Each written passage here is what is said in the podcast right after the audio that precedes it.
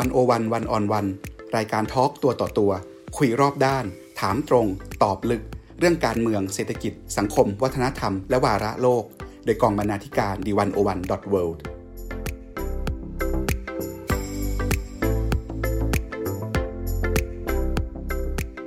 สวัสดีค่ะคุณผู้ฟัง ยินดีต้อนรับเข้าสู่รายการวันโอวันวันออนวันฉบับพอดแคสต์ค่ะ วันนี้ดิฉัน ภาวันธนาเลือดสมบูรณ์ กองบรรณาธิการดีวันโอวันดอทเรับหน้าที่ดำเนินรายการ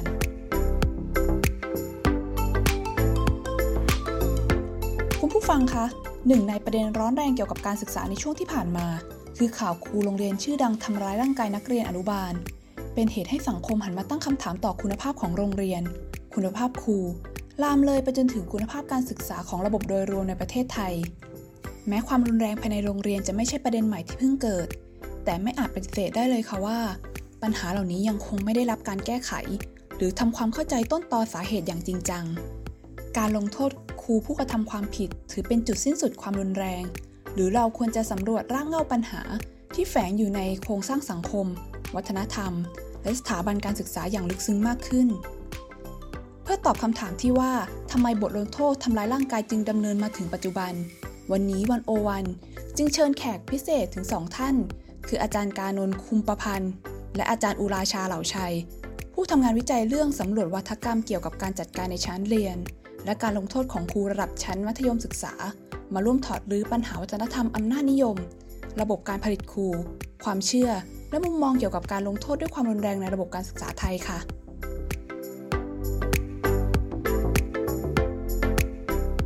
สวัสดีค่ะอาจารย์การโนนสวัสดีค่ะอาจารย์อุราชา สวัสดีครับ สวัสดีค่ะ ค่ะ อยากเริ่มต้นด้วยการชวนอาจารย์ทั้งสองท่านเนี่ย คุยถึงเรื่องราวข่าวคราวครูทำร้ายร่างกายนักเรียนอนุบาลในโรงเรียนชื่อดังที่เป็นข่าวใหญ่เมื่อไม่นานมานี้ก่อนเลยค่ะ ถึงนั่นอาจจะไม่ได้ทำไปเพื่อการลงโทษสีทีเดียว แต่ว่าจากเหตุการณ์ความรุนแรงดังกล่าวเนี่ย สะท้อนให้เราเห็นอะไรบ้างในระบบการศึกษาไทยบ้างคะจริง ๆ คือสะท้อนให้เห็นหลายอย่างเลยค่ะ ตั้งแต่ระบบการจัดการเนาะนโยบายแล้วก็ เรื่องของวัฒนธรรมภายในการศึกษาด้วยอะค่ะ คือบางคนก็อาจจะโทษว่าครูเป็นคนที่ใจร้ายครูหมายถึงว่าครูคนที่มีข่าวนะคะ เป็นคนที่ใจร้าย แต่ว่าเราเห็นว่าจริง ๆ แล้วการโทษครูคนเดียวมันไม่ถูกต้องซะทีเดียวมันมันการที่ระบบการศึกษามันมันผลิตครูคนหนึ่งออกมา แล้วให้เขาทำงานอยู่ในระบบแบบนี้แล้วเขาต้องใช้วิธีการแบบนี้ในการจัดการเด็กเนี่ยแสดงว่ามันต้องมีอะไรผิดปกติบางอย่าง ซึ่งจริง ๆ แล้วเนี่ยถ้าเราดูนโยบายนะคะก็คือ พระราชบัญญัติการศึกษาแห่งชาติปี 2512 เนี่ยบอกว่าเรื่องการทำลายร่างกายของเด็กเนี่ยเป็นเรื่องที่ทำไม่ได้แล้วนะคะ แล้วก็มีระเบียบกระทรวงศึกษาออกมาหลังจากนั้นว่าถ้าจะลงโทษเด็กเนี่ยต้องลงโทษยังไง ซึ่งมันไม่มีการตีแล้วนะคะ คือก่อนหน้านี้มันมันกำหนดว่าสามารถใช้การเคี่ยน คือเขาใช้คำว่าเคี่ยนเลยนะเออใช้ไม้เรียวเคี่ยนได้ แต่ว่าพอมีพระราชบัญญัติการศึกษาอันนั้นออกมาเนี่ย ประมาณปีถ้าจะไม่ผิดประมาณสองห้าสี่สองนะคะดังนั้นหลังจากนั้นเนี่ยการตีมันก็ไม่เคยมันก็ไม่เคยถูกยอมรับในทางกฎหมายในทางนโยบายนะว่ามันทำได้ แต่ว่าในทางปฏิบัติเนี่ยมันก็เราก็ยังเห็นครูหลายคนที่ยังศรัทธาวิธีการตีอยู่ค่ะแสดงว่ามันคงมีอะไรบางอย่างที่ถึงแม้ว่ากฎหมายบังคับว่าทำไม่ได้แล้ว แต่ว่ามันก็ยังเป็นวิธีที่ที่คนใช้อยู่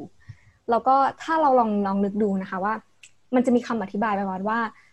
ครูตีเด็กเนี่ยเพราะว่าครูรักเด็กครูหวังดีกับเด็กใช่ไหมคะเเพราะฉะนั้นเราก็อาจจะมองเหมือนกับเหมือนกับเราเขียนสมการว่า ตีเท่ากับรักใช่ไหมคะคนตีเนี่ยแสดงว่าเขารักใช่ไหมแต่ถ้าเราเอาสมการนี้ไปใส่ในความสัมพันธ์ของชายกับหญิงแบบคู่รักอย่างเงี้ยค่ะ มันจะมันจะไม่แวลิดทันที คือหมายความว่า พอเราเห็นว่า ผู้ชายคนหนึ่งตีผู้หญิงเราจะมีการอธิบายว่าเนี่ยเขาตีเธอเพราะเขารักอะ่ะมันจะแบบมันจะรู้สึกเฮ้ยไม่ใช่อะไรเงี้ยค่ะ แต่ว่าพอมันเป็นความสัมพันธ์กับครูกับนักเรียนปุ๊บมันรู้สึกว่า เออ ก็ก็ก็โอเคไงครูครูตีเพราะครูรักเนี่ยค่ะ แสดงว่ามันต้องมีความคิดความเชื่ออะไรบางอย่างที่มันกำกับอยู่ระหว่างครูกับนักเรียนนะคะ มันก็เลยมาเป็นที่มาของของเราสองคนที่เราทำวิจัยเรื่องนี้ว่า เอออะไรชุดความคิดอันไหนนะที่มันกำที่มันกำกับ ความสัมพันธ์ของครูกับนักเรียนอยู่ทำให้เรื่องของการลงโทษด้วยวิธีรุนแรงเนี่ยมันยังโอเคอยู่อะค่ะ ค่ะ ครับอีกอย่างหนึ่งเนาะก็คือว่ามันจะทำให้เห็นว่าเฮ้ยการแก้ปัญหาหลาย ๆ อย่างเนี่ยมันแก้เชิงนโยบายอย่างเดียวไม่ได้เนาะความจริงนโยบายเรื่องการห้ามตีเนี่ยมีมานานแล้วอย่างที่อาจารย์วุลาชาได้บอกไปนะครับ เพียงแต่ว่าเอ๊ะแล้วทำไมในเชิงปฏิบัติแล้วมันยังไม่สำเร็จเนาะมันมันขาดอะไรไปอะไรอย่างเงี้ยครับฉะนั้น ความจริงเวลาเราพูดถึงการแก้ปัญหาการศึกษาเนี่ย เรามักจะพูดถึงการออกนโยบายใหม่ การตั้งองค์กรนู่นนี่เอ๊ะแต่ความจริงมันอาจจะมีเรื่องอื่นหรือเปล่าที่เราจะต้องคอนเซิร์นหรือว่าคิดกับมันเนาะครับ เช่นถ้าสมมติจากเรื่องนี้อาจจะยกตัวอย่างได้เอออย่างการผลิตครูอย่างเงี้ยครับ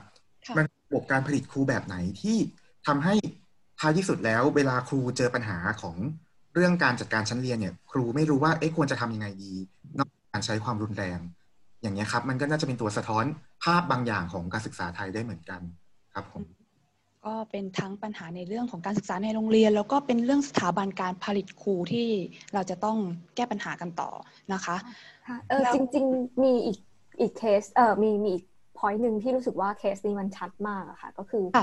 เออกรณีเนี้ยเราเห็นว่ามันเป็นข่าวแล้วก็เออผู้ปกครองเนี่ยคือจริงจังมากแบบติดตามแบบเอาเรื่องมากมากกว่า เคสก่อนๆหน้านี้ที่เราเคยได้ยินใช่ไหมคะจริงค่ะคือ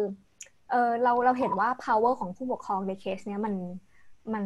มันชัดเจนมากเลยค่ะ ก็คือเราเราก็รู้นะว่าเป็นโรงเรียนที่ค่อนข้างที่จะเออมีผู้ผู้ปกครองมีฐานะประมาณหนึ่งเป็นชนชั้นกลางที่ที่ค่อนข้างที่ใส่ใจการศึกษาของของลูกตัวเองใช่ไหมคะแล้วพอผู้ปกครองเนี่ยเขามีความรู้ว่าการศึกษาสำคัญ ให้ความสำคัญกับเรื่องการศึกษาของบุตรหลานเนี่ยเขาก็จะรวมตัวกันแล้วก็ค่อนข้างจะมีแบบว่าเออ มีความเหนียวแน่นในการที่จะเหมือนกับเออเป็นกลุ่มสมาคมผู้ปกครองเวลามันมันคือมันการเป็นการสร้างอำนาจต่อรองกับครูได้ได้เหมือนกับเขาเรียกอะไรอะ่ะ เหมือนเป็นกระดูกเบอร์เดียวกันว่าเถอะคือเออคือชนกันแล้วก็รู้สึกว่า เออไม่ไม่ไม่มีใครที่มีอำนาจเหนือใครอะค่ะ เออคือมันมันก็เลยเป็นเคสกรณีพิเศษที่เราเห็นว่า เออพอมีคือพ่อแม่ผู้ปกครองมีความเออ สนใจกับเรื่องเรียนของลูกเป็นพิเศษแล้วแล้ว power ของพ่อแม่เขาเขาชัดเขาแข็งแรงเนี่ยมันสามารถที่จะต่อรองกับ power ของครูกับของที่โรงเรียนได้ค่ะอืมอย่างที่ผ่านมาเราจะมองว่า power ของครูมีมากกว่าฝ่ายอื่นหรือคะเอ่อคือถ้าถ้าเราสังเกตนะข่าวที่ผ่านๆมาเนี่ยมักจะเป็นโรงเรียนที่ไม่ได้เป็นโรงเรียนดังนะคะแล้วก็เป็นโรงเรียนของรัฐใช่ไหมคะซึ่งเอ่อฐานะของผู้ปกครองเนี่ยอาจจะไม่ได้ อาจจะไม่ได้มีความเอ่อมีอำนาจต่อรองนะกับกับครูอะค่ะ ด้วยความที่ครูเองเนี่ยก็อาจจะมีคำอธิบายอยู่แล้วนะคะ ว่าการกระทำของเขาเนี่ยเป็นความหวังดีกับเด็กอันนี้ก็ส่วนหนึ่งนะคะ แล้วก็ถ้าเป็นโรงเรียนที่เป็นโรงเรียนต่างจังหวัด แล้วก็ห่างไกลนิดนึงเนี่ยคือเขาก็จะมองผู้ปกครองหลายคนเขาก็จะมองว่า หน้าที่ในการดูแลเด็กเนี่ยก็คือเป็นหน้าที่ของครูเลย เขาก็จะยกความรับผิดชอบตรงนี้ให้ครูไปเลย ดังนั้นเวลาที่มีเรื่องเกี่ยวกับเรื่องของการตีหรืออะไรเงี้ยเออมันมีน้อยมากค่ะที่มันจะออกมาเป็นข่าวนอกนอกเสียจากว่ามันเป็นการกระทำที่ที่เกินเหตุจริง ๆ เกินเหตุที่ที่ใส่ในวงเล็บเอ่อในเครื่องหมายอัญประกาศนะคะว่าแบบมันเห็นชัดว่าเด็กคนนี้คือเจ็บตัวมากจริง ๆ มันถึงจะเป็นข่าว แต่ว่ามันยังมีอีกหลายเคสเลยค่ะที่มันไม่เป็นข่าวอะค่ะ แต่ว่า เออก็ไม่มีการที่ที่ที่ผู้ปกครองออกมาเรียกร้องอะไร เพราะว่าเขาก็รู้สึกว่าเออสิ่งที่ครูทำก็อาจจะสมเหตุสมผลแล้ว หรือว่าบางทีผู้ปกครองเองก็อาจจะไม่มี power ที่จะเข้าถึงสื่อก็ได้ แต่ว่าในเคสเนี้ยคือมันมันมันชัดเพราะมันมีเหตุเอ่อมันมีหลักฐานที่เราเห็นได้ชัดด้วยอะค่ะ แล้วก็เครือข่ายผู้ปกครองเขาทำงานดีมาก แล้วเขาก็ติดตามเรื่องนี้แบบแข่งขันมาก ซึ่งเราไม่เคยเห็นในปรากฏการณ์ในข่าวอื่นๆเลย อันนี้ก็เลยคิดว่า เอออันนี้มันพิเศษมันมันมันเห็นได้ชัดว่า พอพอคนที่มีอำนาจในการเข้าถึงสื่อ แล้วก็เออมันเป็นกลุ่มคนที่เหมือนกับมีสิทธิ์มีมีปากมีเสียงในสังคมหน่อยมาเจอเข้ากับตัวเองเนี่ยมันก็เลยเป็นเรื่องที่ทุกคนตื่นตัวมากเลย ทั้งที่จริง ๆ แล้วคือข่าวเรื่องครูตีเด็กที่มันมีมานานแล้วอะค่ะ แต่มันไม่เคยเป็นกระแสแบบดังขนาดนี้เชิญอาจารย์การนนท์เลยค่ะถ้าเราอ่านข่าวในอดีตนะครับ เราจะเห็นว่า เคสเนี้ยไม่ใช่เคสแรกเนาะแล้วเคสจะรุนแรงกว่านี้ด้วยซ้ำก็มีถูกไหมครับ แต่ทีนี้ประเด็นคือว่าที่มันไม่เป็นกระแสอาจจะส่วนหนึ่งอาจจะผู้ปกครองเขาไม่ไม่ได้มี power ที่จะขึ้นมาเรียกร้องเนาะอีกส่วนหนึ่งก็คือว่าเราจะเห็นวิธีการจัดการกับครูในสมัยก่อนเหมือนกันนะครับ ก็คือว่าเท่าที่ผมเคยอ่านมาเนี่ยมันก็ไม่เคยมีการลงโทษที่เป็นการลงโทษจริงๆเนาะส่วนใหญ่ในการจัดการกับครูเวลาเจอเคสอย่างนี้ ในกรณีที่ผู้ปกครองเขาไม่ได้มี power เหมือน ผู้ปกครองสารศาสตร์นะครับ ส่วนใหญ่ก็คือแค่ย้ายครูไปที่อื่นอืมหรืออาจจะเปลี่ยนชั้นหรือเปลี่ยนวิชาที่ครูสอน ซึ่งเอาจริง ๆ มันก็อาจจะไม่ใช่ทางแก้ปัญหา หรือทำให้ครูคนนั้นเลิกใช้ความรุนแรงถูกไหมครับอืมน่าสนใจค่ะ เพราะว่านี่ก็เชื่อมโยงไปถึงคำถามต่อมาที่เรา มักจะเชื่อกันว่าโรงเรียนที่มีค่าเทอมแพงหรือว่ามีชื่อเสียงโด่งดังเนี่ย จะ ทรีตเด็กค่อนข้างดี จะไม่มีการตีเด็กหรือทำร้ายร่างกาย แต่ข่าวที่เกิดขึ้นเนี่ยมันดูเหมือนจะทำลายความเชื่อนี้ไปอย่างสิ้นเชิงเลย ก็เลยอยากจะถามอาจารย์มุมมองทั้งสองท่านว่า ตกลงปัญหาเรื่องการตีเด็กเนี่ยมันดูเหมือนว่าจะเกิดได้ทุกที่เลยหรือเปล่า แล้วสภาพแวดล้อม สภาพสังคมโรงเรียนแบบไหนที่มันจะเอื้ออำนวยให้เกิดเหตุการณ์เหล่านี้ได้ง่ายเป็นพิเศษครับคือความจริงต้องบอกก่อนว่าเราต้องพยายามมาดูว่าการตีเด็กเนี่ยสาเหตุมันเกิดจากอะไรนะครับ มันเกิด การที่ค่าเทอมแพงหรือถูกหรือเปล่าเนาะซึ่งถ้าจริงๆเราพบว่าเอ๊ะการตีเด็กมันไม่ได้เกี่ยวกับว่าค่าเทอมแพงหรือถูกนะครับ แต่มันเกี่ยวกับหลายประเด็นมากเลยอย่างที่อาจารย์วิราชาบอกไปตอนต้นนะทั้งอัตลักษณ์ความเป็นครู วิธีคิดเรื่องความเป็นครูในสังคมไทยนะครับ หรือวัฒนธรรมบางอย่างที่มันใหญ่กว่าอยู่แค่ในโรงเรียนเนาะแต่ว่ามันเป็นวัฒนธรรมของสังคมเรานะครับ ซึ่งถ้าจะให้ผมนิยามเนี่ยก็น่าจะเรียกว่าวัฒนธรรมอำนาจนิยมเนาะเออค่ะการวัฒนธรรมอำนาจนิยมเนี่ย ไม่จำเป็นว่าถ้าค่าเทอมแพงแล้วจะไม่มีถูกไหมครับ มันสามารถมีได้ในทุกโรงเรียนเนาะครับผมอืมอืมอะอำนาจนิยมนี่มันยังไงนะคะช่วยช่วยขยายความนิดนึงนิยมเนี่ยก็คือว่า มันเป็นวิธีคิดที่ว่าคนที่มีอำนาจคือคนที่ถูกต้องเนาะถ้าเอาเอาแบบง่ายที่สุดเลยนะครับนะเช่นถ้าสมมุติเรามีความสัมพันธ์ของครูกับนักเรียน ครูกับนักเรียนเนี่ยมีความไม่เท่ากันตั้งแต่แรกละเพราะว่าครูเป็นผู้มีอำนาจมากกว่า เนาะแล้วทีนี้ครูทำอะไรครูคิดอะไรครูพูดอะไรก็คือถูก นักเรียนมีหน้าที่อะไร มีหน้าที่ทำตามที่ครูบอกอย่างเงี้ยครับ ซึ่งเราจะเห็นว่าวิธีคิดทางการศึกษาแบบเนี้ยความจริงมันอยู่กับระบบการศึกษาไทยมานานมากเนาะจนแม้กระทั่งในปัจจุบันก็ก็ยังเห็นได้อยู่นะครับ ทีนี้ซึ่งไอการตีเนี่ยสำหรับเราสองคนที่เราทำวิจัยเนี่ยเราพบว่าการตีมันคือเครื่องมือหนึ่งที่มาช่วยในการทำให้วัฒนธรรมเนี้ยมันยังคงอยู่และอยู่ต่อไป นะครับเพราะฉะนั้นการที่โรงเรียนจะค่าเทอมแพงหรือไม่ ไม่น่าจะเกี่ยว แต่เกี่ยวกับว่าโรงเรียนนั้นใช้วัฒนธรรมอำนาจนิยมในการบริหารหรือในการจัดการศึกษาหรือไม่นะครับ ซึ่งไอ้อำนาจนิยมเนี่ยอาจจะไม่ได้ปรากฏแค่ความสัมพันธ์ระหว่างครูกับลูกศิษย์แต่อยู่ในมิติอื่น ๆด้วยเนาะอืมและวัฒนธรรมอันน่านิยมเนี่ยก็อาจจะไม่ได้จำกัดอยู่แค่ในโรงเรียนรัฐ หรือว่าโรงเรียนเอกชนด้วยใช่ไหมคะ ใช่ครับ อืมค่ะ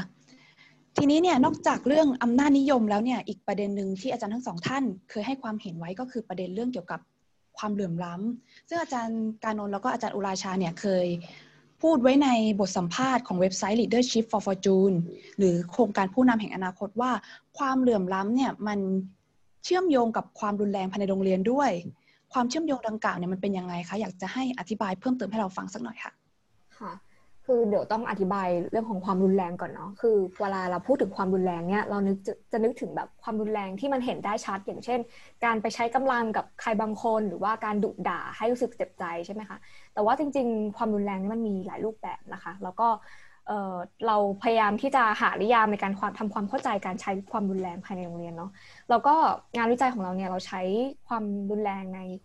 นิยามของเกาตุงนะคะ ซึ่งเขาบอกว่าความรุนแรงเนี่ยมันมันเหมือนกับว่ามันมีสามประเภท ถ้าเรานึกภาพมันจะเหมือนกับว่ามันเป็นสามเหลี่ยมอะค่ะ สมมติว่าเอ่อความรุนแรงประเภทหนึ่งมันเป็นยอดของสามเหลี่ยมเนาะอีกสองประเภทเนี่ยมันก็คือฐานของสามเหลี่ยม ซึ่งมันไปส่งผลที่ทำให้เอ่อความรุนแรงที่อยู่ตรงยอดสามเหลี่ยมนั้นสามเอ่อสามเหลี่ยมนั้นเนี่ยมันยังยังคงอยู่อะค่ะเออซึ่งไอความรุนแรงสามประเภทเนี้ยมันก็คือ ความรุนแรงทางตรง ซึ่งก็คือการตีการด่าการดุนะคะที่เราคุ้นเคยกัน แล้วก็อันที่สองก็คือเป็นความรุนแรงเชิงโครงสร้างอ่าเดี๋ยวจะอธิบายอีกทีนะคะว่าคืออะไร แล้วก็อีกอันคือเป็นความรุนแรงเชิงวัฒนธรรม ซึ่งความรุนแรงสามอย่างเนี้มันทำงานสนับสนุนกันในทำให้มันเกิดเอ่อความรุนแรงทั้งสามประเภทนี้ซึ่งกันและกันเนาะเอ่อความรุนแรงเชิงโครงสร้างเนี่ยเอ่อจริง ๆ แล้วมันก็คือเอ่อจะเรียกว่ามันเป็นความเหลื่อมล้ำก็ได้นะคะ คือโครงสร้างหมายถึงว่าการแบ่งว่าใครทำหน้าที่อะไรเอ่อค่ะคือคือคือการที่แบ่งหน้าที่เนี่ย มันจะไม่เป็นความรุนแรงถ้าเราไม่ได้ไปจำกัดศักยภาพของคนที่อยู่ในหน้าที่นั้น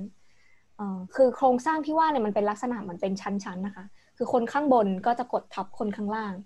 เราก็จะเหมือนกับจำกัดที่โอกาสที่คนข้างล่าง เขาจะได้ใช้ศักยภาพสูงสุดของตัวเอง อันนี้มันเป็นความรุนแรงอย่างหนึ่งในทัศนะของเกาตุงนะคะ ซึ่ง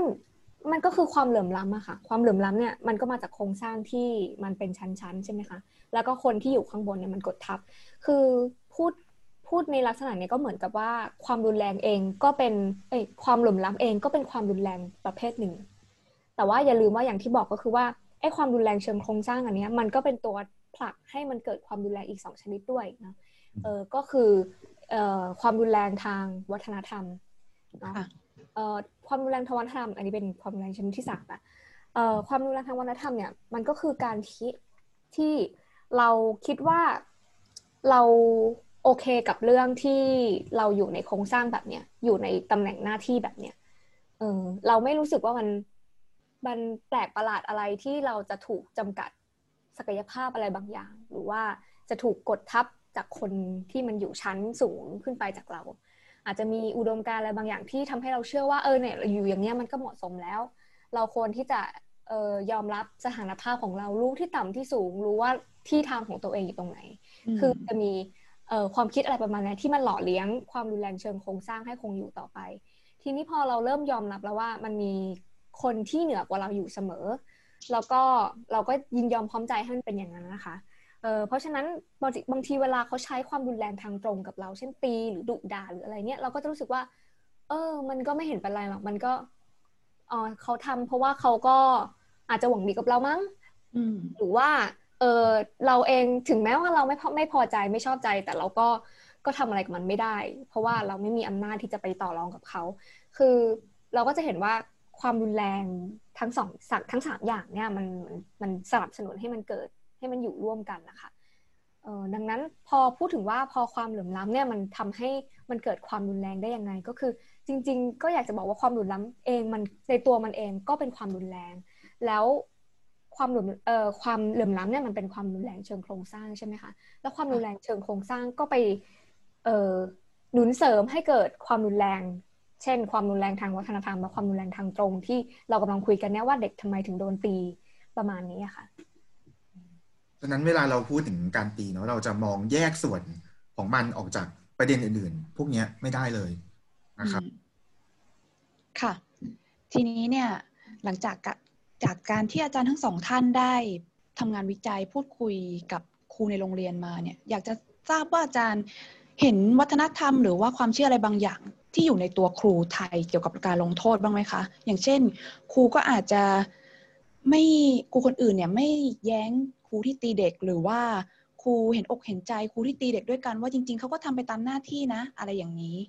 อืมคือจริงๆต้องพูดว่าเราเองก็เห็นอกเห็นใจครูนะคะคือคือคือคือครูครูมักจะมองว่าเป็นผู้ร้ายตลอดเลย เวลาเราเจอข่าวอะไรพวกนี้นะคะ แต่แต่ก็คือ to be fair เราก็รู้สึกว่าเราก็เข้าใจว่าการที่ไปอยู่ในจุดนั้น แล้วก็ต้องเป็นคนที่รับคำสั่งตลอดเวลาเนี่ยมันก็มี มันก็มีความกดดันแล้วก็มี ภาระหน้าที่ที่เขาต้องต้องรับผิดชอบอะค่ะ แต่ถามว่าตัวเราเห็นด้วยกับการตีไหม คือส่วนตัวก็ไม่ได้เห็นด้วย แต่ว่า เออเนื่องจากการทำวิจัยแหละเราต้องการที่จะทำความเข้าใจครูใช่ไหมคะ ก็เลยไปพูดคุยกับครูประมาณนึงจำนวนหนึ่งนะคะ แล้วก็เห็นว่ามันมี เออสิ่งที่มีร่วมกันระหว่างครูที่ยังใช้วิธีการตีอยู่ หรือแม้กระทั่งครูที่เปลี่ยนวิธีการแล้วก็ตามเนี่ย เขาก็ยังเชื่อเรื่องของ เออ ความเป็นครูอะค่ะ อัตลักษณ์ความเป็นครูหน้าที่ของครูคืออะไรครูที่ดีเป็นยังไงนะคะค่ะเอ่อคือเอาเอาเฉพาะครูที่ยังใช้วิธีการตีอยู่เนาะอันนี้คือจะมีลักษณะร่วมกันเลยว่าเขาจะเชื่อว่าครูเนี่ยเป็นเป็นแม่แบบเป็นคนที่ขัดเกลานักเรียนเนาะคืออุปมาเหมือนว่าเป็นคนที่เจรนายเพชรนะคะเจรนายให้เด็กกลายเป็นเพชรเนาะเพราะฉะนั้นคำคำว่าเจรนายเนี่ยหมายความว่า เราจะต้องตัดส่วนเกินทิ้งออกไป ส่วนที่มันไม่พึงปรารถนาทิ้งออกไป ซึ่งตรงนี้มันหมายความว่าเหมือนกับครูเป็นคนที่จะต้องเหมือนกับเป็น QC อะจะต้องคอยคัดว่าคนนี้คือโอเค ได้คุณภาพอ่านผ่านไป ส่วนคนที่ไม่ได้คุณภาพเนี่ยก็จะคัดออกหรือว่าจะทำยังไงก็ได้จะตัดส่วนเกินส่วนที่ไม่พึงปรารถนาออกยังไงก็ได้ ซึ่งมันก็เป็นวิธีเป็นที่มาของการที่เขาจะต้องใช้วิธีการลงโทษต่างๆ เพื่อจะปรับพฤติกรรมของเด็กให้มันเป็นให้มันเป็นเพชรให้มันเป็นสิ่งที่ น่าปรารถนาค่ะ ตรงนี้มันก็เลยเป็นที่มาที่ไปว่า ครูเขารู้สึกว่าเขาเป็นเขามันเป็นหน้าที่ของเขาที่จะต้องเจรนายจะต้องขัดเกลาจะต้องตัดส่งที่ไม่พึงประสงค์ออกไป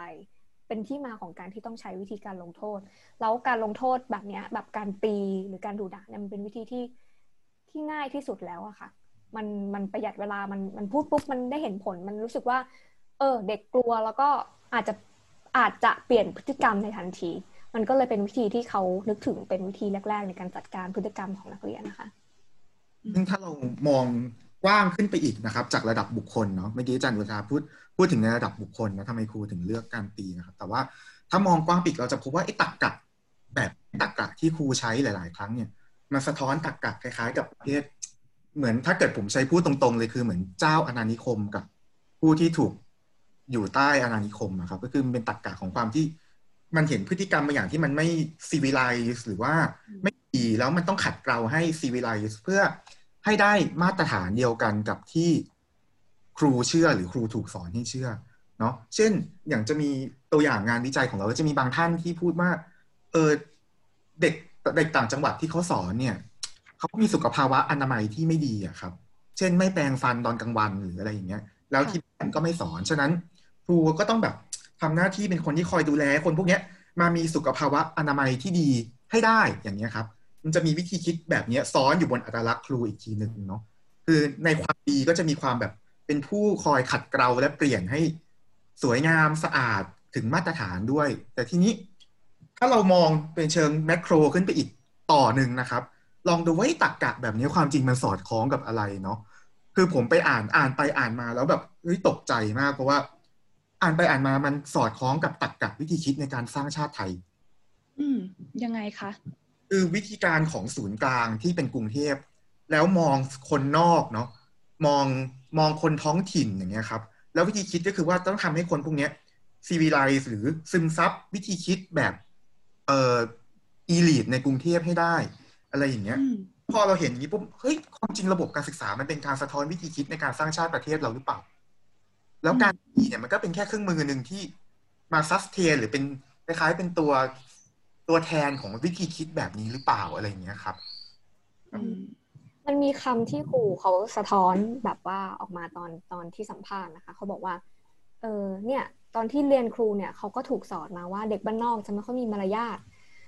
เออซึ่ง เออเรื่องนี้ก็เลยต้องให้ความสำคัญมาก เพราะว่าเขารู้สึกว่าการมีมารยาทเนี่ยมันเป็นเรื่องสำคัญในการที่จะได้รับความรักความเมตตาจากคนที่จะได้ที่จะให้โอกาสเขาในการเติบโตอะไรเงี้ยค่ะเออคือคือมันมันมันมันสืบมันมันเชื่อมโยงกันระหว่างความคาดหวังของครูต่อนักเรียนว่าเออครูเนี่ยอยากจะให้เด็กเป็นคนยังไง อยากจะให้เด็กประสบความสำเร็จในชีวิตยังไง แล้วเขาก็เอามาตรฐานที่เขาได้รับมาจากการเรียนครูเนี่ยเอาไปใส่กับเด็ก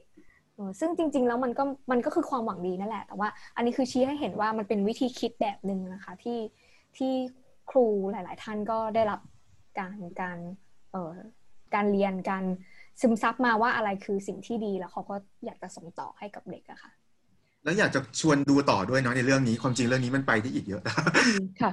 ความมีมารยาทเนี่ยแล้วมันสะท้อนให้เห็นอะไรนะครับ คืออย่างที่บอกไว้นะว่าเออในตอนต้นเรื่องวัฒนธรรมอำนาจนิยมในระบบการศึกษาไทยเนาะทีนี้ครูหลายคนที่เคยใช้ความรุนแรง หรือยังใช้ความรุนแรงอยู่นะครับเขาจะพูดเรื่องนี้มาเป็นเรื่องหลักเลยเนาะเรื่องมารยาทเรื่องการรู้ตัวตนเนาะซึ่งท้ายที่สุดแล้วทุกคนเนี่ยมีธีมเดียวกันหมด ก็คือเป็นธีมเรื่องของการรู้ที่รู้ตำแหน่งแห่งที่ของตัวเองในสังคม คือมารยาททั้งหมดเนี่ยมันสะท้อนว่าครูต้องการให้ให้เด็กกลุ่มเนี้ย แม้ด้วยความหวังดีด้วยนะครับ เป็นความหวังดีของครูด้วยนะ แต่ต้องการให้เด็กกลุ่มนี้รู้ว่าตัวเองควรอยู่จุดไหน เวลาไปทำอะไร ควรจะปฏิบัติตัวอย่างไร ถ้าเราเป็นอยู่ที่ต่ำเราก็ควรจะอยู่ที่ต่ำเราต้องรู้ที่ต่ำที่สูงนะ เราต้องรู้ว่าถ้าเราอยู่ในสังคมแบบไหน เราตำแหน่งของเรามันต่ำหรือสูงหรืออะไรอย่างเงี้ยครับ และแสดงออกให้เหมาะสมเนาะซึ่งแม้ว่าจะทำด้วยความหวังดีเนี่ย แต่ความจริงวิธีคิดเหล่านี้มันคือการแบบสร้างให้ สร้างเกิดสร้างความรู้สึกของความไม่เท่าเทียม หรือความเชื่อในความไม่เท่าเทียมในสังคมไทยให้มันคงอยู่ต่อไปเนาะครับแล้วจากการตีเรื่องเดียวเนี่ยมันทำให้เห็นว่าเอ้ยมันมีวิธีคิดหลายอย่างที่มัน support และตัวการตีเองก็ support วิธีคิดเหล่านี้เหมือนกันครับค่ะเออเมื่อกี้อาจารย์การนนพูดถึงเรื่องของเอ่อความความไม่เท่าเทียมความรู้ที่ทางของตัวเองเนาะจริง ๆ ในระบบการสร้างครูก็มีสิ่งนี้ใช่ไหมคะใช่ ครับก็อย่างอย่างเราคุยกับครูหลายคนที่เคยใช้ความรุนแรงอย่างเงี้ยเนาะแล้วเขาเองก็ไม่รู้ว่าจะใช้วิธีไหนถูกไหมครับ ในการในการจัดการชั้นเรียนเนาะพอคุยไปจริง ๆ ก็ถามว่าเอ๊ะแล้วตอนที่เรียนตอนที่ฝึกครูอะไรอย่างเงี้ยเขามีการสอนเรื่องการจัดการชั้นเรียนไหมเขาบอกว่ามันก็มีนะเขาก็ได้เรียนเพียงแต่ว่าการเรียนส่วนใหญ่เนี่ยมันเป็นการเรียนผ่านตำราแล้วมันไม่เคยได้เอาไปใช้จริงนะครับ มันเป็นการเรียนแบบเหมือน เพื่อเข้าใจในเชิง เชิงทฤษฎีแต่ว่ามันมันไม่ได้ถูกใช้อย่างเป็นเนื้อเป็นตัวเนาะแต่ที่สิ่งที่เป็นเนื้อเป็นตัวคืออะไรเนาะสำหรับครูหลายคนนะครับ ที่เคยไปสัมภาษณ์สิ่งที่เป็นเนื้อเป็นตัวคือวัฒนธรรมในองค์กรผลิตครูเองนั่นแหละนะเช่น ระบบโซตัสอย่างเงี้ยครับครูหลายคนก็ผ่านระบบโซตัสมาครูใช้ความรุนแรง และบางคนก็บอกว่าเนี่ย ตอนนั้นก็ก็ไม่ชอบนะ ถามว่าชอบไหมไม่ชอบ แต่ถามว่า ต้องทํำไหมก็ทำทำไปเพราะว่าเพราะทำเพ ราะว่าทำกันเป็นปกตินี่ใช่ไหมครับ แต่ทีนี้ถ้าเราดูระบบโซตัสระบบโซตัสมันมันเป็นระบบแบบไหน ก็กลับมาที่จุดเดิมก็คือเป็นระบบอำนาจนิยมเนาะมันเป็นระบบไม่ได้ไม่ได้ใช้เหตุผลนะครับมันใช้ความอาวุโสใครอาวุโสกว่าคนนั้นมีอำนาจมากกว่าคนนั้นต้องถูก และผู้อาวุโสน้อยกว่าก็ต้องทำตามเนาะฉะนั้นการที่คณะแม้แต่คณะผลิตครูเองก็มีวัฒนธรรมแบบเนี้ยฝังอยู่ในตัวคณะเอง ไม่แปลกหน้าแปลกใจใช่ไหมครับ ที่พอครูที่เรียนจบมาหรือถูกฝึกมา แบบนั้นก็จะมาใช้วัฒนธรรมหรือวิธีคิดแบบเดียวกันในการทำงานหรือจัดการกับนักเรียน อืมใช่ แล้วพอเขาเข้ามาในระบบการศึกษาค่ะ มันก็จะมีคนที่เป็น policy maker คนที่ออกนโยบายใช่ไหมคะ ก็คือลักษณะคือเขาไม่อยู่ในโครงสร้างที่ที่เป็นคล้ายๆกับเป็นดูพิเคทหรือเป็น ลักษณะเดียวกันเลยก็คือ มันจะมีคนที่อยู่สูงกว่าหรืออยู่ต่ำกว่า คนที่เป็นผู้สั่งและคนที่เป็นคนรับคำสั่ง คนที่เป็นผู้สั่งก็เป็น policy maker ใช่ไหมคะแล้วคนที่เป็นรับคนรับคำสั่งก็คือครู คือ คือเขาก็จะเรียนรู้ตลอดว่าโอเค ถ้าเกิดฉันไม่ทำตามสิ่งที่สั่งมาเนี่ย มันก็จะมีบทลงโทษหรือแม้กระทั่ง คืออาจจะไม่ได้ถูกลงโทษแบบตรงๆ แต่ว่ามันจะได้รับผลทางลบก็คือว่าอาจจะเสียความก้าวหน้าจะไม่ได้เรื่องของการเลื่อนตำแหน่งอะไรเงี้ย สุดท้ายแล้วเขาก็จะรู้ว่าต้องทํำยังไงเพื่อที่จะให้ได้ก้าวหน้าค่ะ ก็คือการรับคำสั่งนั่นเอง สุดท้ายแล้วครูก็คือ พอไปอยู่ในห้องเรียนเนี่ยครูก็เปลี่ยนบทบาทกลายเป็นคนสั่ง แล้วเด็กนักเรียนเนี่ยก็เป็นคนที่รับคำสั่งแทน แล้วพอมันพอนักเรียนที่ไม่ทำตามคำสั่งเนี่ย มันก็เลยต้องถูกบทลงโทษไปนะคะพูดในแง่หนึ่งก็เหมือนครูเนี่ยก็อยู่ในสังคมที่เรียนรู้ลำดับขั้นมาเกือบตลอดเลย ฉะนั้นเนี่ยเขาก็เลยมองว่าการที่จะเจริญเติบโตก้าวหน้าเนี่ยมันก็คือการรับคำสั่งแล้วก็เรียนรู้ตำแหน่งแห่งที่ของตัวเอง เขาก็เลยเอาความเชื่อตรงนี้มาสอนเด็กๆเนาะใช่ไหมคะ ใช่ค่ะโดยภาพรวมนะครับ โดยภาพรวมแต่ว่ามันก็ไม่อยากจะแบบแอดซูมว่าครูเขาเหมือนกับคนที่ไม่มีเอเจนซี่ของตัวเองขนาดนั้นเนาะแต่ว่าในเชิงภาพรวมวัฒนธรรมมันเป็นอย่างนั้น แต่ในเชิงบุคคล บางคนเขาอาจจะลุกขึ้นมาต่อต้าน โดยเราไม่รู้ก็ได้เนาะใช่ค่ะ ทีนี้มีเมื่อกี้ที่น่าสนใจอยู่ประเด็นหนึ่งที่อาจารย์อุราชาได้กล่าวมาก็คือ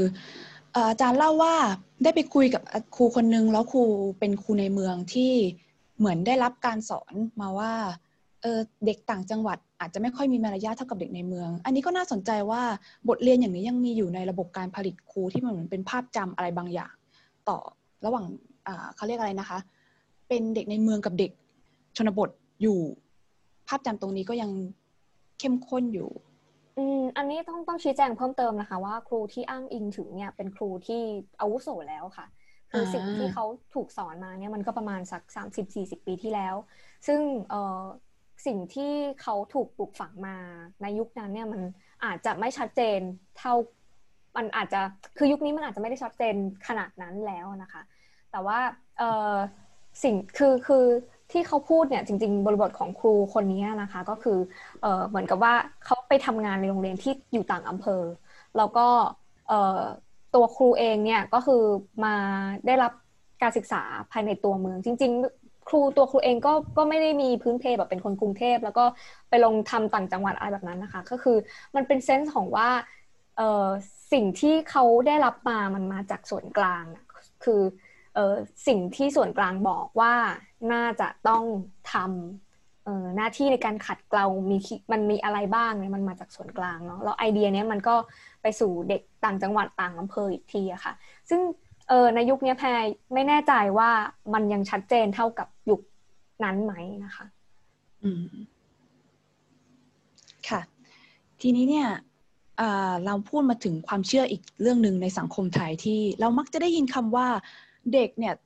อาจจะต้องถูกตีบ้างหรือว่าต้องผ่านประสบการณ์ที่มันไม่ค่อยจะสวยงามในโรงเรียน เพื่อให้เด็กมีภูมิคุ้มกันในการใช้ชีวิตในสังคมจริง ๆ จุดนี้อาจารย์ทั้งสองท่านมีความเห็นว่ายังไงคะจะมันจำเป็นไหมว่าครูจะต้องรับบทโหดบ้าง เพื่อจะสร้างภูมิคุ้มกันให้กับเด็ก ๆ อย่างที่ว่า นี้มันต้องไปถามตั้งแต่ว่าการที่คนถามตั้งคำถามอย่างเนี้ยเขาเขาตั้งคำถามด้วย assumption อะไรหรือวิธีคิดอะไรเนาะมันหมายความว่าสังคมเรามันโหดร้ายมาก จนกระทั่งเราต้องใช้วิธีการทำร้ายเด็ก เพื่อให้เด็กสามารถคุ้นชินกับความโหดร้ายได้อย่างนี้หรอ หรือว่าไอ้คำถามมันควรจะเปลี่ยนไหมว่าเออแทนที่จะมาตั้งคำถามว่าเด็กควรจะถูกเทรนด้วยความโหดร้าย เพื่อไปรับมือความโหดร้ายได้ไหมเราจะทำยังไงให้สังคมเรามันโหดร้ายน้อยลง แล้วก็ทุกคนมันไม่ต้องเผชิญกับความโหดร้ายแบบนี้นะครับเนาะแต่ทีนี้ถ้าดูในเชิงงานวิจัยนะในงานวิจัยเนี่ยเราจะเห็นว่าความจริงการลงโทษด้วยการตีมันเป็นวิธีคิดที่ ในในแวดวงการศึกษานะครับ เป็นวิธีคิดที่มันเชยมากแล้ว คือแทบทุกสำนักเลยที่ทำการวิจัยบอกว่าการตีมันเป็นวิธีการลงโทษที่ไม่ได้ผล การตีและการใช้ความรุนแรงเป็นการลงโทษที่ไม่ได้ผล แล้วก็สร้างปัญหามากกว่าสร้างประโยชน์นะครับ โดยเฉพาะทั้งไม่ว่าจะเป็นปัญหาในแง่ของตัวส่วนใหญ่จะเป็นงานเชิงจิตวิทยานะครับก็จะดูในแง่ของตัวเด็กเองเนาะเรื่องแบบสภาพจิตใจเรื่องวิธีคิดต่อโลก แม้แต่เรื่องวินัยที่เขาบอกว่ามันก็ไม่ยั่งยืน เพราะว่าเด็กเด็กเรียนรู้วินัยแบบนี้เรียนรู้จากความกลัว แต่ไม่ได้เรียนรู้จากความเข้าใจเนาะแต่ทีนี้ถ้าสมมติอย่างนักสังคมศาสตร์อย่างพวกเราก็จะมองปิดว่ามันก็จะมีปัญหาเรื่องอื่นอีกเช่น การชินชากับการใช้ความรุนแรง หรือการชินชากับอำนาจนิยม อย่างเงี้ครับฉะนั้นความจริงถ้าถามผมผมคิดว่าการตีไม่จำเป็นเลย การใช้ความรุนแรงไม่จำเป็นเลยเนาะแล้วก็จากงานวิจัยเนี่ย ที่เราทำนะครับ เราจะพบว่าเด็กหลายคนที่พฤติกรรมเปลี่ยนไปได้หรือเปลี่ยนไปในทางที่ดีเนี่ยความจริงไม่ได้เกิดจากความรุนแรง แต่เกิดจากการที่ได้เจอครูที่เข้าใจและ เห็นเขาอะคือเห็นคุณค่าและเชื่อมั่นในตัวเขา แม้ว่าครูคนนั้นจะยังตีอยู่บ้างด้วยนะแต่สิ่งที่สำคัญที่สุดมันคือความสัมพันธ์ที่ดีระหว่างครูกับเด็กครับ ค่ะจริง ๆ ถ้าถ้าเราดู เอ่อพวก แนวคิดทางทางเรื่องของจิตวิทยาการศึกษา หรือว่าจิตวิทยาของเด็กเด็กเนี่ยนะคะ คือเขาก็จะพูดถึงว่าการสร้างวินัยของเด็กเนี่ยมันสามารถที่จะสร้างวินัยเชิงบวกได้ ก็คือมันมันก็มีมันก็มีสำนักคิดเอ่อฝากหนึ่งนะคะที่ที่จะไม่เอาการทำโทษเลยด้วยซ้ำนะคะ ไม่ว่าจะเป็นการทำเอาหรืออะไรที่เราบอกว่ามันไม่ได้ใช้ความรุนแรงเนี่ยเออสำนักคิดสายเนี้ยเขาก็ปฏิเสธด้วยซ้ำเพราะว่าเขาคิดว่า จริง ๆ แล้วการที่จะสร้างวินัยหรือสร้างนิสัยของคนเนี่ย มันมีทางที่ไม่จำเป็นจะต้องลงโทษ หมายความว่าเราอาจจะใช้วิธีการเสริมแรงเชิงบวก เช่น เวลาที่เขาทำพฤติกรรมที่พึงประสงค์ หรือเราต้องการให้เขาทำเนี่ย เราก็จะชื่นชมแล้วก็ให้รางวัล แล้วก็บอกกับเขาไปแต่ในขณะเดียวกันเวลาที่เขาทำพฤติกรรมไม่พึงประสงค์เนี่ยแทนที่จะลงโทษ แต่เราสามารถที่จะทำให้เขาเห็น consequence หรือว่าผลที่เกิดขึ้นจากการกระทำของเขา ซึ่งมันอาจจะทำให้ตัวเขาเองเดือดร้อน หรือว่าคนอื่นเดือดร้อนอะไรเงี้ยค่ะก็คือให้เขาเห็นผลจากการกระทำจริงๆ แล้วให้เขาเกิดความรู้สึกว่า เออไอสิ่งที่เราทำเนี่ยมันไม่ควรทำเลยเพราะมันทำให้คนอื่นเดือดร้อนหรือทำให้ตัวเราเองเดือดร้อน มันก็อาจจะไม่จำเป็นต้องลงโทษก็ได้ คือการลงโทษเนี่ยมันมาจากการที่เราอยากจะให้ให้ให้เด็กเนี่ยเรียนรู้ว่าพฤติกรรมที่ทำไปเมื่อตะกี้เนี่ยมันไม่โอเคนะแล้วก็อาจจะให้รู้สึกกลัวหรือ เออไม่อยากทำอีกเพราะจะได้รับบทลงโทษซึ่งจริงๆแล้วเนี่ยเออจิตวิทยาทางทางสายนี้นะคะเขาก็จะบอกว่า เออมันไม่จำเป็นที่จะต้องให้เด็ก แบบเรียนรู้ว่าทำแบบนี้เราจะโดนลงโทษ กลับกันเราควรจะบอกว่า ให้เด็กเรียนรู้ว่าสิ่งที่ทำลงไปเนี่ยมันมีผลกระทบอย่างไร แล้วทำให้เกิดความรู้สึกหรือหรือจิตสำนึกขึ้นมาเองว่า เออสิ่งที่ทำไปเนี่ยมันไม่โอเค แล้วมันไม่ควรจะทำอีก แต่ไม่ใช่เพราะว่า แต่ที่ไม่ทำอีกไม่ใช่เพราะว่ากลัวหรือเพราะว่ากลัวจะต้องโดนตีหรือโดนทำโทษนะคะ อันนี้ก็เป็นแบบอีกสำนักคิดหนึ่งที่เขาจะไม่ที่เขาจะปฏิเสธการลงโทษแบบ โดยสิ้นเชิงโดยซ้ำนะคะอันนี้ก็เป็นข้อมูลนะครับว่ามันก็มีวิธีคิดหลาย ๆ แบบนะบางทีตัวเราเองก็อาจจะไม่สามารถฟันธงได้ว่าเฮ้ยแบบไหนดีที่สุดอะไรเงี้ยครับแต่ถ้าในแง่การตีเนี่ย อันนี้ทุกสำนักตรงกันว่ามันไม่ได้ผลแล้วแล้วมันก็ไม่ดีด้วย ค่ะ แล้วทีนี้อาจารย์มองว่าถ้าเกิดเราจะลดการตีหรือการทำร้ายร่างกายเด็กโดยเกินกว่าเหตุลงเนี่ย การใช้โซเชียลมีเดียหรือว่าการจับใช้โซเชียลมีเดียในการจับตามอง พฤติกรรมครูอะไรอย่างแบบที่เป็นอยู่ในปัจจุบันอย่างนี้ค่ะ มันมีประสิทธิภาพในการช่วยลดสิ่งเหล่านี้ไหมคะจริง ๆ ก็คิดว่ามันอาจจะมีผลในแง่ที่ทำให้ครูรู้สึกว่ามีคนจ้องมองอยู่ แล้วก็ระมัดระวังตัวเองในการที่จะแบบไป แตะตัวหรือไปเอ่อมีเขาเรียกอะไรมี physical หรือมีการที่ใช้ความรุนแรงทางร่างกายขึ้นกับเด็กนะคะเออคือมันมีผลในในในแง่ของการตรวจสอบถ่วงดุลอำนาจของครูในห้องเรียน แต่ว่าจริง ๆ แล้วมันก็เออคือถ้าสมมติว่าเราเรานึกภาพว่าเราเราไปติดกล้องแล้วก็พยายามที่จะสอดสองครูเนี่ยเราก็เราอาจจะเห็นว่าโอเค ครูไม่ได้ตีเด็ก แต่ว่าเราอาจจะไม่เห็นสายตาที่เขามองเด็กก็ได้ คือมันอาจจะเป็นสายตาที่ไม่ได้มีความรักหรือว่า ความเข้าใจเอ็นดูเด็ก อันนี้มันก็คือการสอดส่องก็อาจจะไปเพิ่มความความกดดันให้กับครูค่ะมันมันมันมีข้อดีในแง่ที่ว่าเราอาจจะเออส่งสัญญาณกับครูว่า โอเคแบบ I'm watching you หมายถึงว่าเราเราเราไม่ได้ปล่อยเรื่องนี้ เราไม่ได้ปล่อยปละล้วเลยลูกหลานของเรานะ แต่ในขณะเดียวกัน ถ้าเกิดว่ามันมากไปมันอาจจะทำให้ครูก็รู้สึกกดดัน แล้วมันก็อาจจะไม่ได้ส่งผลดีกับเด็กก็ได้อะค่ะ เนาะแล้วก็อีกอย่างหนึ่งคือมันก็ทำให้เกิดความไม่ไว้วางใจด้วยเนาะซึ่งครูที่เขาก็ชีวิตนี้ก็โดนทั้งสั่งทั้งควบคุมอยู่แล้ว แล้วการที่เอาระบบนี้ไปควบคุมเขาอีก มันก็อาจจะไม่แน่ใจว่ามันจะเกิดผลยังไงเนาะแต่ว่าเท่าที่ดูมาเนี่ยการคือมันมันก็ต้องทำทำทั้งสองอย่างมันมัน balance กันนะครับ แต่ทีนี้มันมีอีกประเด็นหนึ่งที่อยากจะคุยเรื่องโซเชียลมีเดียคือว่า เวลาที่โซเชียลมีเดียสอดส่อง หรือตรวจสอบครูเนี่ย ส่วนใหญ่มันจะถูกสอดส่อง หรือตรวจสอบในแง่ของการหาว่าคนหาคนผิดเนาะแล้วก็มองว่าคนนี้เป็นแม่มด ซึ่งโอเคเนาะคือการที่ครูตีเด็กมันก็เป็นพฤติกรรมที่เราก็ไม่อยากให้เกิดขึ้นถูกไหมครับ แต่ว่าไอ้วิธีการสอดส่องด้วยการหาคนผิดเนี่ย หรือว่าการการหาคนคนหนึ่งมาประนามประนามหรือประจานเนี่ย บางทีมันอาจจะไม่ได้เป็นทางแก้ปัญหาอะไรเลย นอกจากเป็นการผลิตซ้ำวิธีคิดเดิมๆเกี่ยวกับความรุนแรง ก็คือว่าคนผิดมึงก็ต้องสมควรรับโทษสมควรถูกประนาม แต่ว่ามันไม่มันไม่ถูกเอามาใช้ในแง่ของการมองว่าเฮ้ยแล้วจริง ๆ อะ การที่คนคนหนึ่งเขากลายเป็นคนแบบเนี้ย ซึ่งผมก็เชื่อว่าเขาไม่มีความสุขเลยนะคนที่ใช้ความรุนแรงกับเด็กครับ มันมันเกิดมาจากอะไร แล้วทำไมเขาถึงต้องเป็นแบบนี้ มันมันควรจะถูกต้องถูกใช้ในอย่างการ questions หรือตั้งคำถามไปกับอะไรที่มันใหญ่กว่าแค่ตัวบุคคลนะเพราะว่าถ้าถ้า เป็นการเอามาใช้เหมือนกับการล่าไม่มดเป็นตัวบุคคล มันก็ได้สับใจชั่วคราว จากนั้นมันก็จะเกิดขึ้นซ้ำๆอีกเพราะเราไม่ได้ไปมองสาเหตุของปัญหาจริง ๆ ครับผมอย่างหนึ่งวิธีการแบบนี้เอง ในแง่หนึ่งมันก็เป็นวิธีการที่ใช้อำนาจนิยมเหมือนกันเนาะฉะนั้นผมเองก็รู้สึกว่ามันก็มันก็ต้องระวังเหมือนกันในในในการใช้อะไรพวกนี้ครับคือคือรู้สึกว่ามันต้องอย่างที่อาจารย์การนนบอกนะคะ ว่าคือมันต้องหา balance ระหว่าง เออความที่เราตรวจสอบถ่วงดุลอำนาจ กับการที่เราวางใจคือให้อำนาจครูในการตัดสินใจอะไรเงี้ยตรงนี้ต้องหาจุด balance ให้ได้ค่ะ แต่ว่าเออเราสองคนก็ยังไม่มีคำตอบให้นะว่าจุดบาลานซ์มันอยู่ตรงไหนอะค่ะคิดว่าเราคงต้องเป็นเป็นการที่เราต้องคุยกัน แล้วก็หาคำตอบร่วมกันต่อไปว่าเออระหว่างการที่เราช่วยกันตรวจสอบดูแลคุณครู แล้วก็การใช้ความรุนแรงในห้องเรียน แล้วก็ในขณะเดียวกันเราก็ต้องให้ความไว้วางใจครูให้อำนาจครูในการที่แบบ ในการตัดสินใจเรื่องต่างๆ ที่เกี่ยวกับเด็กหรือว่าการจะบังคับใช้กฎอะไรต่างๆ เนี่ยครูก็ควรจะต้องมีอำนาจในการตัดสินใจหรือว่าอัตโนมีในเรื่องนี้ด้วยอะค่ะอย่างไรก็ตามนะครับ สิ่งที่อาจจะจำเป็นพอการคุยเรื่องการใช้โซเชียลมีเดียหรือการคุยทางสังคมเรื่องครูเนี่ย คือการคุยเรื่องวัฒนธรรมอำนาจนิยม ในในทุกแง่มุมเนาะ ราะความจริงแล้ว คือไอ้วัฒนธรรมแบบนี้มันเป็นตัวที่ drive ให้มันเกิดอะไรแบบนี้ครับ ค่ะ มันอาจจะไม่ใช่เรื่องของแค่คนคนเดียวทีนี้อย่างที่อาจารย์อุราชาได้พูดเมื่อกี้ว่ามันก็มีวิธีในการจัดการชั้นเรียน วิธีคิดหนึ่งที่บอกว่าเราไม่เอาบทลงโทษเลย แต่ว่ากว่าเราสังคมเราจะไปถึงจุดนั้นได้ มันก็อาจจะต้องใช้เวลานานสักหน่อย ก็เลยอยากจะลองถามความเห็นอาจารย์ทั้งสองท่านดูค่ะว่า ถ้าเกิด เรายังมีบทลงโทษอยู่ แต่เราจะเปลี่ยนบทลงโทษเป็นแบบใหม่ อาจารย์คิดว่าจะมีบทลงโทษแบบไหนที่มันจะ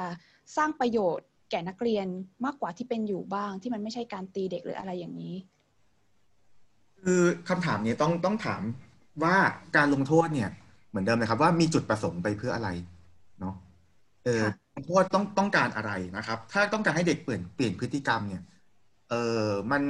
การลงโทษอาจจะไม่จำเป็นต้องเป็นในในแง่ลบ หรือเป็นการทำให้เด็กรู้สึกไม่ดีกับพฤติกรรมของตัวเองอืมแต่ว่ามันอาจจะเปลี่ยนเป็นว่าทำยังไงให้เด็กเข้าใจว่าพฤติเอ่อสิ่งที่ตัวเองทำมันสร้างผลกระทบต่อคนอื่นอย่างไร แล้วก็ทำให้คนอื่นรู้สึกอย่างไร แล้วตัวเองรู้สึกอย่างไร คือมันผมว่าสิ่งที่สำคัญคือทำให้เด็กมีเขาเรียกว่าเอมพัตตีอะครับ การการใช้ทำความเข้าใจคนอื่นนะแล้วมันเห็นอกเห็นใจคนอื่นได้ ซึ่งถ้าเกิดทำอย่างนี้ยได้เนี่ยมันมันจะไม่ใช่การเปลี่ยนจากความกลัวละ แต่ว่าการเปลี่ยนจากจากตัวเขาเองเนาะแล้วก็พูดไปข้างต้นครับ ก็คือว่าความจริงสิ่งที่ทำให้เด็กเปลี่ยนได้ดีที่สุด ไม่ใช่การลงโทษเท่าเท่าที่ผมทำวิจัยมาใน แต่อันนี้เป็นกลุ่มเด็กมัธยมนะครับ เด็กถ้าเด็กประถม หรือเด็กอนุบาลอาจจะอีกอีกเซตหนึ่งเนาะแต่จากข้อมูลที่คุยเนี่ยเด็กบอกว่าเด็กเปลี่ยนจริง ๆ เมื่อเจอครูที่มีความสามารถที่ดีด้วยนะครับ ฉะนั้นบางที วิธีการถ้าพูดว่าการลงโทษก็ไม่รู้ใช้คำนี้ดีไหมเนาะแต่ความจริง การสร้างความสัมพันที่ดี การสร้างความเอ็นอกเห็นใจ การทำให้เข้าใจและเห็น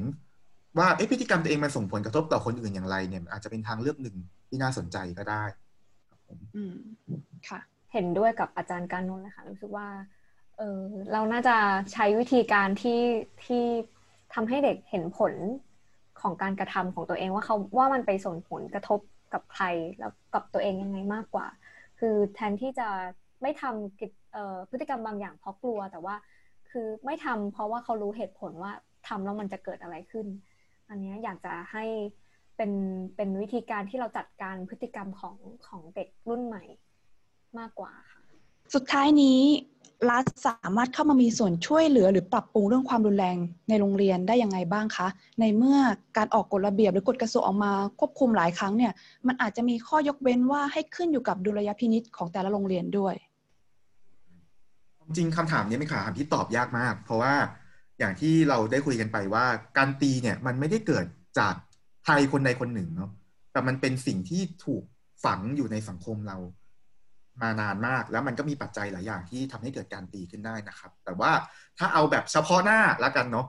นะครับเฉพาะหน้าผมว่าอย่างแรกก็คือว่าต้องทำให้ครูเห็นว่าเฮ้ยมันมีวิธีการจัดการชั้นเรียนแบบอื่นที่มันได้ผล โดยไม่ต้องใช้การความรุนแรงหรือการแบบทำให้เด็กรู้สึกละอายอับอายขายหน้าอะไรอย่างเงี้ยและอาจจะได้ผลในระยะยาวนะครับ ที่ดีกว่าด้วยเนาะคือครูครูหลายคนที่ผมกับอาจารย์เวรชาไปสัมภาษณ์เนี่ยเขาก็ได้ไปร่วมโครงการอบรมบางโครงการเนาะ แล้วโครงการพวกนี้ก็ทำให้เห็นว่าเฮ้ยความจริงมันมีวิธีอื่นเนาะนะครับหรือว่ามันมีการจัดการชั้นเรียนแบบอื่นที่มันทำได้ แล้วเขาก็ลองเอามาใช้มาใช้ดูกับการจัดการชั้นเรียนของเขาแล้วมันเปลี่ยนจริงเนาะอย่างที่สองคือว่าอาจจะต้องดูว่าเอ๊ะความจริงการที่เด็กมีพฤติกรรมที่เราไม่ปรารถนาเนี่ย ความจริงมันเป็นเพราะเด็กไม่มีวินัยจริงหรือเปล่า หรือความจริงเป็นเพราะว่าเราจัดการเรียนการสอนผิดอืมเช่นเด็กวัยหนึ่งเขาอาจจะไม่ได้ควรจะต้องมานั่ง อยู่ที่โต๊ะแล้วก็นั่งจดตามที่ครูบอกนะครับ มันอาจจะเป็นวัยที่ควรจะเรียนรู้ด้วยวิธีอื่นไหม ควรจะได้ทำจริงไหม ได้เรียนรู้ผ่านประสบการณ์ตรงไหม อย่างนี้ครับเนาะหรือข้อที่สามก็คือว่าแล้ววิธีการสอนของครูล่ะ เปลี่ยนได้หรือเปล่า อ่า เช่น คือเด็กหลายคนไม่มีวินัยเพราะอะไร ไม่มีวินัยเพราะว่าเข้าไปเรียนปุ๊บสิ่งที่ครูทำคืออ่านตามหนังสือ อย่างเงี้ยนะครับ ฉะนั้นผมพออ่านตามหนังสือปุ๊บอะแล้วจะเรียนทำไมล่ะ ก็ ก็หลับดีกว่าเลยไปอ่านเองที่บ้านก็ได้อย่างเงี้ยฉะนั้นความจริงถ้าเกิดรัฐอาจจะช่วยครูได้คือทำให้เห็นว่าความจริงมันมีทางวิธีการจัดการชั้นเรียนจัดการกับเด็กจัดการการสอนนะครับ สร้างการเรียนรู้แบบใหม่ ๆ ที่มันไม่จำเป็นต้องใช้ระบบเดิมแบบเดิมที่มันถูกคิดมันมาเป็นร้อยปีอีกแล้วอะเนาะครับผมค่ะจะเป็นอย่างแรกเนาะค่ะจริงๆเสริมอาจารย์การนนท์นิดนึงค่ะ เรื่องของการที่ที่บอกว่าเออพอเด็กทำพฤติกรรมที่ไม่พึงประสงค์เนี่ยมัน ที่ไม่พึงประสงค์เนี่ยเพราะอะไรเอออย่างเช่น การที่เด็กนั่งเงียบๆเนี่ย ครูบางคนก็อาจจะรู้สึกว่าเนี่ยแหละคือพฤติกรรมพึงประสงค์เนาะเออนั่งเรียบร้อยแล้วก็ไม่เถียงแล้วก็ฟังครูเนี่ยเออแต่ว่าจริง ๆมันเป็นพฤติกรรมที่กำลังจะไปจำกัดศักยภาพของเขาในการที่จะสร้างความรู้ใหม่ ๆ เองหรือเปล่า ในการถกเถียงในการที่จะเออใช้ใช้เหตุผลในการอธิบาย เวลาเขาเห็นต่างอะไรเงี้ยค่ะ คือบางทีอาจจะต้องคือนอกเหนือจากการวิธีการจัดการชั้นเรียนที่เราจะต้องพาให้ครูไปเห็นรูปแบบทางเลือกใหม่ ๆ แล้วเนี่ย อาจจะต้องเออลองมาทบทวนมาตรฐานที่เราคาดหวังจากเด็กด้วยไหมว่า เด็กทุกคนจะต้องเหมือนกัน ทุกคนจะต้องตั้งใจเรียนเหมือนกัน ทุกคนจะต้องเก่งวิทย์คณิตอังกฤษเหมือนกัน แต่ในขณะที่ความเป็นจริงก็เขาเขามีความถนัดที่หลากหลายอะค่ะ เออซึ่งครูหลายคนที่ไม่ได้ใช้วิธีการรุนแรงในการในการลงโทษเด็กแล้วเนี่ย แล้วเขาพยายามที่จะเปลี่ยนชั้นเรียนของเขาให้มันสนุกขึ้น ให้มันแบบว่า เออเหมือนกับได้ใจเด็กมากขึ้นเนี่ย โดยที่ไม่ต้องพยายามที่จะแบบไปดุด่าหรือไปลงโทษเด็กเนี่ย เขาก็จะเรียนรู้ไปในในคราวเดียวกันด้วยว่า แต่ละคนนี้มีความที่มีความหลากหลายอะค่ะ คือเด็กบางคนในวิชาคณิตที่เขาสอนเนี่ย อาจจะไม่ได้เก่งคณิต แต่เขาก็ไม่ได้รู้สึกว่าเขาจะต้องไปเคี่ยวเข็นให้เด็กคนนี้เก่งคณิตให้ได้ แต่เขาแค่รู้สึกว่าอ่าเด็กคนนี้เขาขอแค่เป็นคนที่รักเรียนสนใจเรียนก็พอ และในฐานะที่ครูคณิตเป็นครูคณิตเนี่ยเขาแค่ช่วยเหลือ supportสิ่งที่เด็กต้องการในการที่จะให้เหมือนกับได้รับความรู้พื้นฐานอะแต่เขาไม่ต้องการที่จะต้องแบบขับเคี่ยวให้ให้เด็กคนนี้ที่อาจจะไม่ได้ถนัดคณิตเนี่ยต้องเป็นเลิศอะไรอย่างเงี้ยค่ะ คือมันก็จะลดความคาดหวังและความที่ที่ครูมันมีโอกาสที่จะทำลงโทษเด็กเวลาที่เด็กไม่ได้ตามที่ต้องการคือคือนอกจากเรื่องอวิธีการจัดการชั้นเรียนแล้วเนาะแต่ว่าความคาดหวังของครูต่อเด็กเนี่ย ก็จะต้องเปลี่ยนไปด้วยว่าเขามีความหลากหลายอะค่ะอาจจะไม่ได้เป็นอย่างที่เราต้องการแบบเป๊ะๆก็ได้นะคะ ซึ่งจะทำอย่างนั้นได้เนี่ยมันก็ต้องเปลี่ยนอีกอย่างหนึ่งด้วยเนาะก็คือวิธีการที่รัฐคาดหวังกับครูด้วยนะครับ คือว่า เพราะว่าครูหลายคนอาจจะไม่ได้อยากจะเคี่ยวเข็นเด็กขนาดนั้นก็ได้เนาะแต่ว่าเขาก็มีตัวชี้วัดหรือมีอะไรบางอย่างที่มาควบคุม หรือกดดันเขาอยู่ให้เขาต้องทำอย่างนั้นเนาะเช่นคะแนนโอเน็ตโรงเรียนต้องดีไหมการที่คะแนนโรงเรียนโอเน็ตโรงเรียนดีมันส่งผลอะไรอะไรอย่างเงี้ยครับเนาะแล้วก็อย่างหนึ่งเอออันนี้ต้องบอกคุณอ้ายด้วยว่า ความจริงจากการไปสัมภาษณ์เนี่ย รูหลายคนมากๆ น่าจะเป็นส่วนใหญ่แล้วด้วยซ้ำนะครับ โดยเฉพาะครูรุ่นใหม่เนาะคือครูรุ่นใหม่จะไม่เชื่อในการใช้ความรุนแรงแล้วเนาะเขาเองในพื้นหลายๆไม่เชื่อเนาะเพียงแต่ในพื้นที่ของโรงเรียนอะ มันยังไม่เปิดให้เขาสามารถทำในสิ่งที่ตัวเองเชื่อได้ เออ คือ เช่นเขาไม่เห็นด้วยแล้วอยากกับการไปนั่งก้อนผมเด็กตรวจเล็บอย่างเงี้ย แต่ถ้าเขาไม่ทำเขาก็จะโดนผู้บริหารเรียกไปพบ อย่างเงี้ยครับ ฉะนั้นความจริงการที่เราจะลดความรุนแรงในห้องเรียนบางทีอาจจะต้องลดความรุนแรงที่ครูถูกกระทำมาด้วยเหมือนกันเนาะอืมคือหลักๆ มันก็คือต้อง empower ครูอะค่ะ ก็คือเหมือนกับว่าให้อย่างที่เคยพูดไปคำถามก่อนๆเนาะว่า ครูควรจะมีออโตโนมีในการตัดสินใจเรื่องต่างๆ โดยเฉพาะอย่างเช่น กับกฎระเบียบที่ครูไม่เห็นด้วย อย่างที่อาจารย์การนนพูดไปนะคะว่าบางทีครูบางคนก็ไม่ต้อง ไม่ต้องการที่จะมานั่งตรวจเล็บตรวจผมทุกเช้า แต่คือก็ต้องทำเพราะว่ามันเป็นกฎเออคือถ้าเกิดว่าเราสามารถเพิ่มออโตโนมีให้กับครูในการที่จะบอกว่า เออเราครูรู้สึกว่าครูไม่เห็นด้วยกับกฎเนี้ยครู เพราะฉะนั้นครูไม่อยากจะมาตรวจผมเธอครูไม่ครูไม่อยากจะมาจี้จำจี้จำชัยกับเธอเรื่องนี้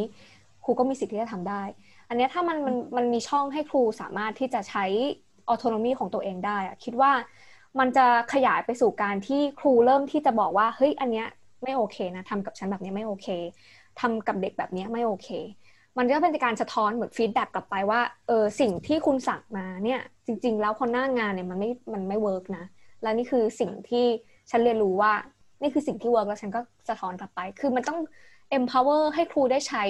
การตัดสินใจด้วยตัวเอง แล้วได้ feedback กลับไปอะค่ะ แต่ว่าตอนนี้มันยังไม่มีช่องทางให้มันเกิดแบบนั้น แล้วก็อีกอย่างหนึ่งที่ที่แพรพอดีว่าเพิ่งไปเจอโพสต์หนึ่งใน Facebook นะคะ เป็นเพจหนึ่งที่ครูชอบเขาจะสะท้อนปัญหาในการที่ไปเป็นครูใช่ไหมคะเขาก็พูดถึงเรื่องบ้านพักครู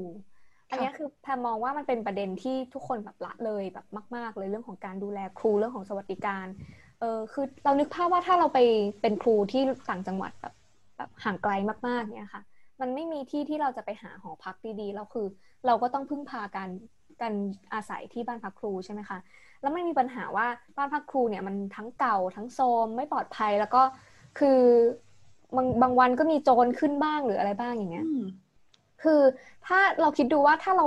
ชีวิตเรามันไม่มีความปลอดภัยอะ่ะ เราไม่รู้ว่าวันหนึ่งจะมีคนเข้ามาแบบบีบคอเราหรือเปล่า หรือแบบจะมาปล้นเราหรือเปล่าเนี่ย แล้วเราจะมีคนเราจะมีความรู้สึกที่มั่นคงในอารมณ์ของของเราได้ยังไงในเมื่อ เราก็ยังรู้สึกกลัว เราก็ยังรู้สึกโกรธอยู่ลึกๆว่าทำไมกูต้องมาอยู่ตรงนี้วะทำไมฉันไม่ไปอยู่ในโรงเรียนที่มันแบบดีกว่านี้สภาพดีกว่านี้อะไรเงี้ย คือการดูแลครูให้ให้มีชีวิตที่ปลอดภัยแล้วมันมีชีวิตที่ดีอะค่ะอันนี้ก็เป็นเป็นเรื่องสำคัญที่ทำให้ครูมีความรู้สึกแบบมั่นคงในชีวิต แล้วก็มันเป็นความมันจะเป็นสภาวะอารมณ์ที่มันมั่นคงแล้ว แล้วพอถึงจุดนั้นที่เขามั่นคงในอารมณ์แล้วเนี่ย ไปเจอเด็กที่มันแบบโอ้กวนประสานมากๆเลยเขาจะเขาจะไม่ได้ปลีดง่ายค่ะเขาจะไม่รู้สึกแบบ แบบว่า โอ้ยรู้ไหมเนี่ย ฉันต้องแบบเสียสละแค่ไหนที่ฉันต้องมาอยู่ในโรงเรียนนี้ แล้วมาอยู่ในบ้านจับบลังเค แล้วพวกแกก็มาทำแบบว่า เอ่อทำตัวป่วนกดแบบป่วนประสาทอีก รู้ไหมว่าฉันเหนื่อยขนาดไหนมันก็จะมีโอกาสที่ครูจะ ระเบิดอารมณ์ขึ้นมาได้ใช่ไหมคะ เพราะฉะนั้นการดูแลครูให้มีชีวิตรอดที่ปลอดภัยก็เป็นเรื่องสำคัญต่อสวัสดิการ ต่อสวัสดิภาพของเด็กเช่นเดียวกัน คืออยากจะทิ้งท้ายไว้ว่า แม้ว่าโครงการเรางานวิจัยเราจะทำเรื่องความรุนแรงของครูก็จริงนะครับ แต่ว่าสิ่งที่อยากจะเน้นย้ำมากๆเลยคือว่าความจริงครูก็เป็นมนุษย์คนหนึ่งเนาะที่เขาก็มีความโกรธได้ดีได้เสียใจได้เหมือนกันนะครับ แล้วก็เชื่อว่า เออคิดว่าครูส่วนใหญ่นะย้ำส่วนใหญ่นะครับ อาจจะไม่ทั้งหมดเนาะใช้ความรุนแรงเพราะลึกๆคือความหวังดี อาจจะน่าจะเป็นเรื่องจริงเนาะเพียงแต่ว่าจะทำยังไงให้เขาเห็นว่าเฮ้ยความจริงมันมีวิธีการที่มันทำให้เขาทุกข์น้อยกว่าเนี้ยเพราะความจริงผมจะพูดตลอดนะครับ ว่าระบบการศึกษาที่เราเป็นอยู่เนี่ย มันทุกทุกคนเลยอะ่ะก็ทุกเนาะเราคิดว่าสมมติเราเป็นครูที่ต้องแบบมันมันอย่างอย่างที่อาจารย์อุราชาบอกเนาะบ้านก็แย่ งานก็เยอะเด็กก็กวนประสาท กูต้องมานั่งตรวจเล็บอีกทำไมแค่ตัดเล็บแค่นี้ช่วยเราไม่ได้อะไรอย่างเงี้ยไม่แปลกเลยเนาะที่เขาจะที่เขาจะทนทนกับสภาพแบบนี้ไม่ได้นะครับ แล้วก็อยากจะเน้นย้ำเรื่องหนึ่งว่า ความจริงแล้วทุกคนมันเปลี่ยนแปลงได้เนาะแล้วผมก็เห็นครูหลายคนที่เขาเปลี่ยน เพราะเขาพอเขารู้ตัวปุ๊บแล้วเขาเห็นมันมีวิธีการอื่นที่มันดีกว่าอะไรเงี้ยเขาเปลี่ยนได้แล้วเปลี่ยนจริง ๆ แล้วเปลี่ยนจนจากที่กลายเป็นจากครูที่เด็กกลัว นะครับเข้าห้องไปเด็กเงียบเนี่ยกลายเป็นครูที่มีความสัมพันธ์ที่ดีมากกับเด็ก แล้วก็สร้างการเรียนรู้ที่ดีได้เนาะฉะนั้นความจริงผมก็เลยอยากพยายามเน้นย้ำตรงนี้ครับว่าความจริงทุกคนเป็นมนุษย์แล้วก็เปลี่ยนแปลงได้นะครับ